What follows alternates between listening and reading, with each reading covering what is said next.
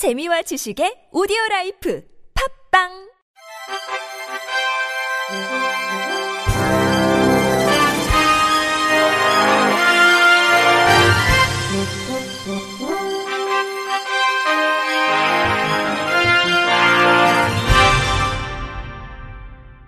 청취자 여러분 안녕하십니까? 9월 19일 화요일 KBS 뉴스입니다.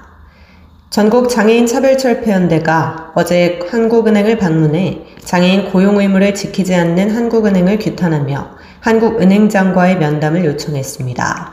더불어민주당 서영교 의원이 기획재정부와 산하기관 및 한국은행 등에서 제출받은 장애인 의무고용 현황 자료에 따르면 한국은행을 포함한 총 8곳에서 납부한 고용부담금의 총액은 20억 1,499만 원인 것으로 확인됐습니다.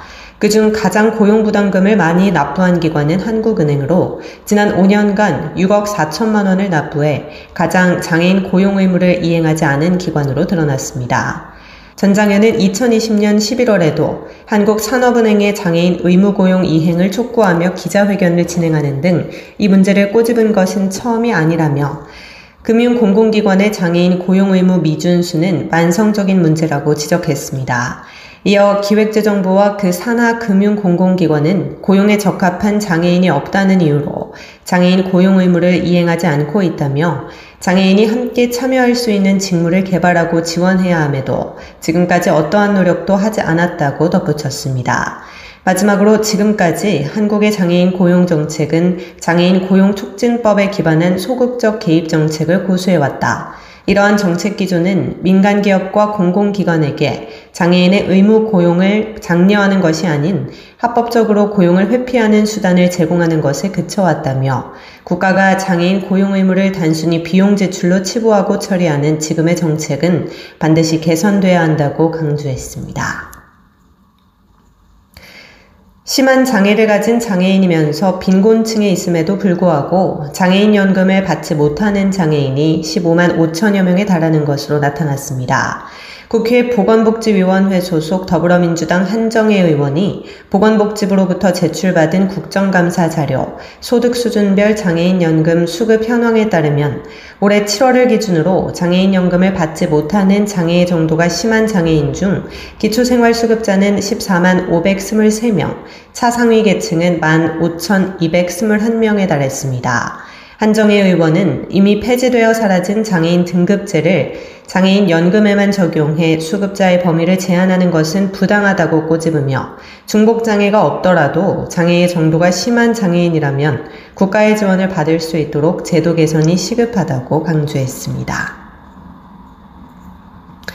국가인권위원회는 국가공무원 공개경쟁 채용시험 시 시각장애인 응시자에 대한 정당한 편의 제공 기준 마련 권고를 인사혁신처가 수용했다고 밝혔습니다. 인권위에 따르면 두 눈의 시야가 각각 정상 시야의 50% 이상 감소한 부장애 등급 5급 이호의 시각장애인은 2021년도 국가공무원 7급 공개경쟁 채용시험에 응시했는데 해당 시험에서 시험시간 연장의 편의를 제공받지 못해 결과적으로 비장애인보다 불리한 조건에서 시험을 보게 됐다며 진정을 제기했습니다.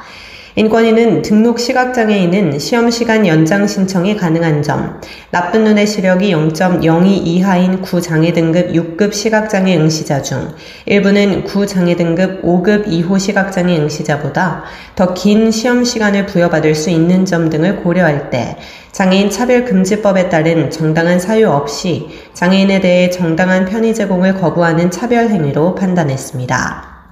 인권위는 이에 대해 올해 7월 25일 인사혁신처장에게 7급 및 9급 국가공무원 공개경쟁 채용시험에서 구장애인복지법 시행규칙 제2조에 의한 장애 등급 5급 2호 시각장애 응시자의 장애 정도 및 개별 상황에 상응하는 정당한 편의 제공 기준을 마련할 것을 권고했습니다. 인사혁신처는 내년도 국가직 채용시험부터 구장애 등급 5급 2호 시각장애인 응시자에 대해서도 시험 시간을 1.5배 연장하는 편의 제공을 밝혔고 인권위는 이달 11일 전원위원회에서 권고를 수용한 것으로 판단했습니다. 인권위는 인사혁신처가 권고를 수용해 시각장애인 응시자의 수험 환경을 적극 개선한 것을 환영한다며 이번 개선 조치가 널리 전파돼 우리 사회 전반에 걸쳐 장애인의 권리를 더욱 두텁게 보호하는 계기가 되길 기대한다고 밝혔습니다.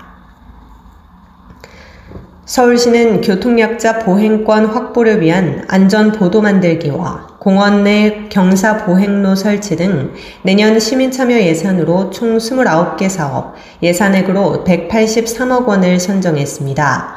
올해 사업의 두드러진 특징은 시정 분야를 막론하고 안전과 관련된 사업들이 다수 선정됐는데 관련 예산은 총 96억 원으로 전체 사업비의 52.5%를 차지합니다. 대표적인 사업으로 시민투표에서 가장 많은 득표를 한 교통약자 보행권 확보를 위한 안전 보도 만들기로 사업비만 해도 28억 원에 달합니다. 외에도 상위 10개 사업 중 6개 사업이 안전과 관련된 사업입니다. 시민 선호도 조사 결과 교통약자 보행권 확보를 위한 안전 보도 만들기, 웃는 서울 저소득층 치과 진료 지원 사업, 공원 내 경사 보행로 설치 순으로 많은 시민의 선택과 지지를 받았습니다. 시민 참여 예산으로 선정된 29개 사업 183억 원은 내년 서울시 예산안에 포함돼 오는 11월 시의회에 제출된 뒤 심의 의결 후 확정되면 내년에 집행될 예정입니다. 경기도 소방재난본부는 최근 한경국립대학교, 한국행정학회 포용사회연구회와 공동주최로 장애인 안전권 보장을 위한 사회안전망 구축 방안 세미나를 개최했습니다. 박상근 소방안전교육사는 화재로 인한 장애인 인명피해 예방 대책이란 주제 발제를 통해 장애인의 활동과 거주 기관을 고려한 피난 조력자 활용 재난 대피 계획 수립, 재난 대피 경로 정보 안내 방안 필요, 효율적인 장애인 재난 대응 교육과 강사 역량 강화 등 장애인 인명 피해 예방 대책을 제시했습니다.